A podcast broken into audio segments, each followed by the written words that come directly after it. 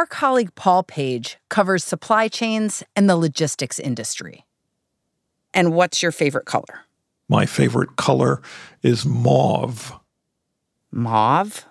I, I I'm not sure what mauve is, but I just it's the first thing that came to mind. Yellow wasn't the first color that came to mind. Oh, you want me to take try that again? no. Yellow, both a primary color and the name of a major player in the world of logistics, one that's been around for almost a hundred years. Okay, for people who have not heard of Yellow, tell us what it is. Yellow is one of the biggest trucking companies in the United States. They are sort of the nuts and bolts that moves goods between factories and distribution centers, between distribution centers and stores. We see their trucks all over the highways, and, I know they kind of blend into the background for most people, but they've been sort of a binding force in the American economy. But over the decades, Yellow's business has had a rough ride.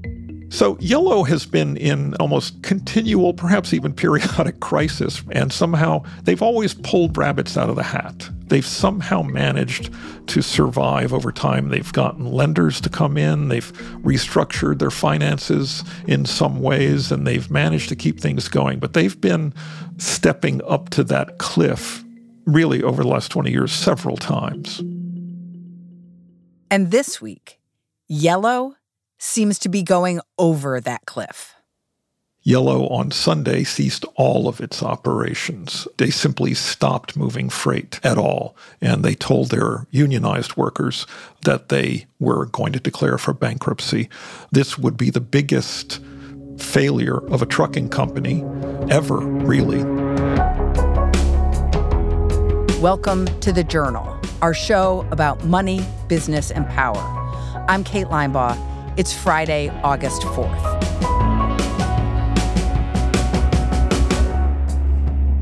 Coming up on the show, how Yellow, one of America's biggest trucking companies, finally ran out of gas.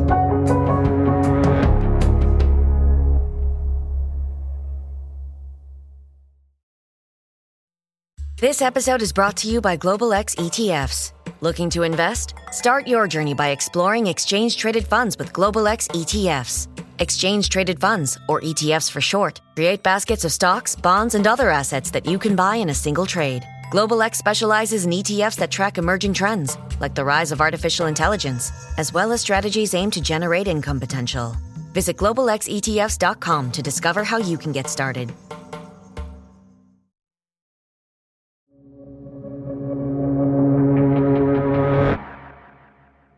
U.S. trucking really took off in the 1950s, thanks to the creation of the National Highway System. Already, the interstate system is shortening the distance between terminals and making every community accessible. Travel and shipping times are less, routes more direct, and fragile and perishable goods arrive fresher and in better condition. Suddenly, truckers could drive from New York to Chicago, Chicago to New Orleans, Miami to LA, it was faster and it was cheaper. These kinds of long runs connecting distributors, farmers, manufacturers to faraway markets in the US took hold, and companies like Yellow came out and profited a great deal, and they knitted the country together. Yellow was one of only a handful of trucking companies. There wasn't a lot of competition, and the industry was heavily unionized. Yellow is also part of what looks increasingly like a long ago economy, an industrial economy that has been disappearing for several years, for decades, really. They went hand in hand with the Teamsters, and the Teamsters grew as the company grew, just as other trucking companies, and the Teamsters will tell you that they worked hand in hand with trucking companies to expand their business. And as those businesses profited and grew, the Teamsters profited and grew. What happened that sort of upset that apple cart was deregulation of trucking in 1980 under President Carter. Wait a minute. Trucking was regulated by the government? Trucking was, in fact, regulated, highly regulated by the government. Rates and service were regulated, were overseen by a regulator, and they all worked hand in hand. The free market was just down the road, but there wasn't as much of a free market as we have today. Deregulation allowed new companies to pop up, specialty carriers. Their services cost more than Yellow's low price shipping, but many weren't unionized, and these companies were quicker and nimbler. A lot of trucking companies sprang up, non union trucking companies, and they went head to head with companies like Yellow. That presented a real challenge. It kind of siphoned away at a continual pace a lot of the shipments that were going to Yellow and, and some of its uh, um, competitors in that business. And what did Yellow do? They tried to grow by buying companies. I mean, this gets to some business strategy issues. They got bigger by buying other companies. They didn't grow organically with the market. They didn't go out there and try to, at least back in that era, grow as much as other companies were growing with specialized services. They grew by buying companies. Those acquisitions allowed Yellow to build out a coast to coast network of trucks and shipping terminals. And in 2003, it bought a big rival, a company called Roadway, for about a billion dollars. They bought Roadway because they simply wanted to be a bigger company because they saw value in getting a lot bigger. The business guys call that economies of scale. You can spread out your costs over a larger, a wider area of business. And when you buy a trucking company, you're not just buying their trucks and all the other operations, you're in a sense buying their customers. So when Yellow bought Roadway, they bought all of Roadway's customers. So they had a sort of a bigger reach into the American economy. And was Roadway also unionized? Roadway was unionized. And so that was a factor. They bought another unionized company. It was important to the acquisition because combining unionized and non unionized operations can be very difficult. You've got things that are governed by union contracts, and if you bring in a non union operation alongside a union operation, it's going to cause a lot of tension. And how did Yellow integrate Roadway into its operations? Part of the problem with Yellow is that they didn't actually integrate Roadway into its operations. They tried to keep Roadway running as a separate operation alongside, as if you have, you know, two different stores next to each other and you're just operating them separately, as if Walmart bought a Target next door and then they just simply run it as Target. In in many ways, the easy way out is just to let things keep running.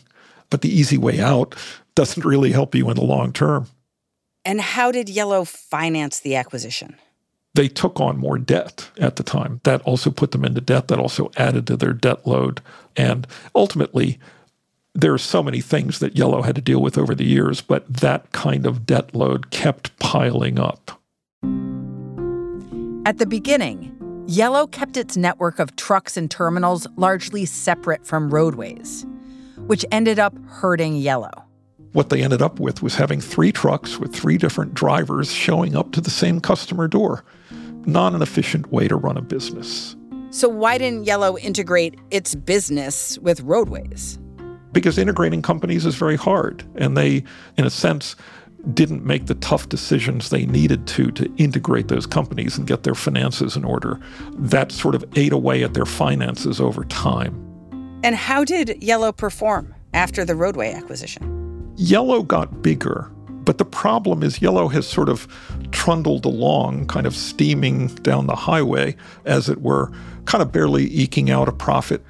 They were all about bringing in revenue, all about market share, growing at all costs.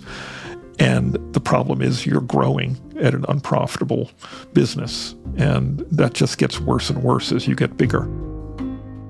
Yellow's former CEO, who oversaw the Roadway deal, said in retrospect, Yellow should have integrated the two companies sooner. It wasn't until two years ago that Yellow started a program to fully combine its acquisitions. But that didn't end well. That's next. This episode is brought to you by Natrol. Natrol is America's number one drug free sleep aid brand, helping you fall asleep faster and stay asleep longer. Natrol melatonin gummies are made with clean ingredients, like 99% pure melatonin, to work with your sleep cycle, helping you sleep better, making the next day your best day. Natrol. Sleep tonight, live tomorrow. Shop now at natrol.com. This product helps with occasional sleeplessness. These statements have not been evaluated by the FDA. This product is not intended to diagnose, treat, cure, or prevent diseases. This episode is brought to you by Citizen M. There's no better feeling than finishing work for the day, sipping an ice cold soda, and nuzzling down into a Citizen M bed. Recharge your brain and batteries at Citizen M hotels. They're in the tech cities Menlo Park, Miami, Austin, New York, San Francisco, where people like you work, sleep, and play. Book now at citizenm.com slash the journal.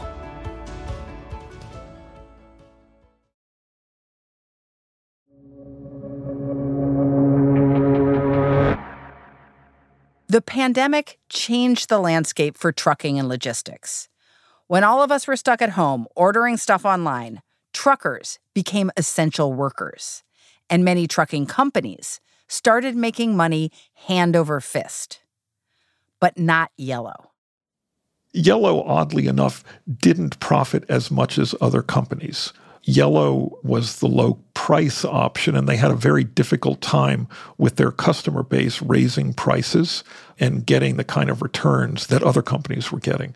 It gave them some breathing room, but we saw some enormous profits from some of Yellow's competitors, from trucking companies. Yellow profited, but they didn't profit enough to have the kind of meaningful impact on their balance sheet and clear away debt that they really needed to. And why did Yellow need to clear away its debt? Yellow had enormous debt. They needed to keep servicing that debt. Therefore, they needed to keep the revenue going in. They couldn't afford to lose revenue and to lose customers, so they kept that churning along. The problem is, you know, there's again that tough decision that you don't make. And the easy way out was to keep everything the same and just keep moving along. In 2020, the company warned it would struggle to make its debt payments. People started looking at Yellow. We started looking at Yellow and saying, look, this company isn't going to last. And somehow they pulled another rabbit out of the hat. And this time the rabbit was the federal government. The government loaned $700 million to Yellow as part of a COVID rescue package. The Treasury Department classified Yellow's services as important to national security because of its contracts with the Pentagon. The loan was originally a lifeline. It gave Yellow some room to operate, and it gave them money to fund the kind of new trucks, new equipment that they needed. Yellow is not known for operating, you know, the best, most up-to-date, well-maintained equipment out there. And so they were able to do that. Yellow also paid off millions of dollars in debt and used some of the money for missed healthcare and pension payments to its workers. Then, in 2021, the company set out to finally integrate its businesses, a plan called One Yellow. It wanted to close some terminals and consolidate operations. On the ground, it wanted to have drivers do more work helping out at the docks of truck terminals. But this also meant changes to its contracts with the Teamsters. And the union wasn't having it. The Teamsters said, Whoa, wait a minute. You're changing work rules. This isn't allowed in the contract. We need to go back into the contract. You can't just unilaterally tell people this is now your job. You know, the job is defined in the contract. So that created something of a standoff. Things escalated in June this year when Yellow tried to delay $50 million in pension fund payments. The Teamsters threatened to strike, and that prompted Yellow's customers to take action. People started shipping away from Yellow, and Yellow in turn said, Look, we're losing business. It's because of you, the Teamsters, that we're losing business. And they filed a $137 million suit. That, that was how much money Yellow said they had lost. That was how much business Yellow said they had lost from the Teamsters confrontation. And they blamed that on the Teamsters. How did the Teamsters respond? Well, the Teamsters weren't happy. That really started the finger pointing back and forth. And it sort of created this, in a sense, a family fight, right? They were working hand in hand together. Well, now it was uh, not so much hand in hand, right? And so it looked at that point like the Teamsters relationship, this symbiotic relationship that had gone on for decades, really was broken. And that became very clear last weekend. Yellow started laying off workers and closing its operations. According to the Teamsters, Yellow notified its workers that it's preparing to file for bankruptcy. A longtime board member called it an incredibly sad situation. That bankruptcy filing hasn't happened yet. I mean, really, ultimately, the issue here is there are 30,000 jobs and 30,000 workers. And there are a lot of big business issues here, but I keep going back to that. These are blue collar jobs. These are hardworking people. People have spent, you know, as they say, you know, 20, 30 years with this company and really have worked hard for it, given it their life's blood over the years. And very abruptly, that seems to be turning off right now. It's not really a business story for them, it's a personal story, it's their life story. Will Yellow's bankruptcy cause a major disruption for trucking and logistics in the US? Yellow is failing at kind of an interesting time. If this had been two years ago, it would have been a major disruption. The fact is, there's not that much stuff moving right now. There's plenty of space available. We heard from one of Yellow's competitors that, look, we have 30% of our capacity going unused right now. So, oddly enough, as big an event as it is, it seems to be, in fact, already absorbed. Companies have already absorbed all of Yellow's business, all of the shipments out there.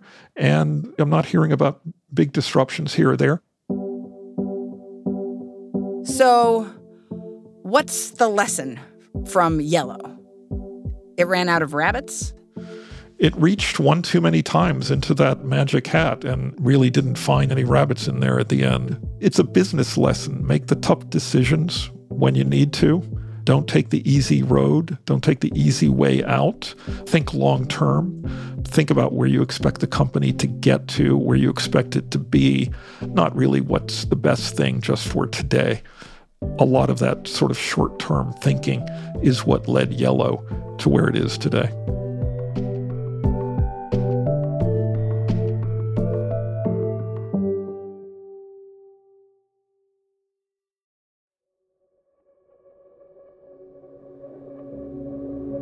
That's all for today, Friday, August 4th. Additional reporting in this episode from Sarah Nassauer. The Journal is a co production of Gimlet and the Wall Street Journal.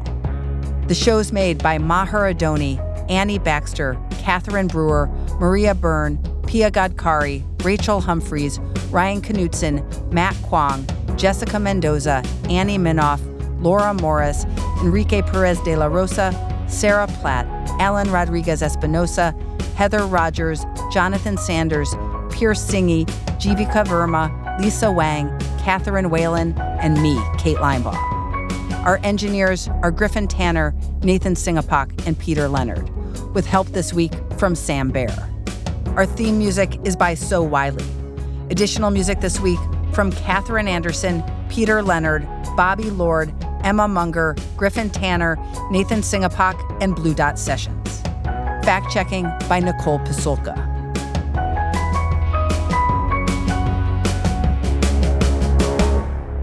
Thanks for listening. See you Monday.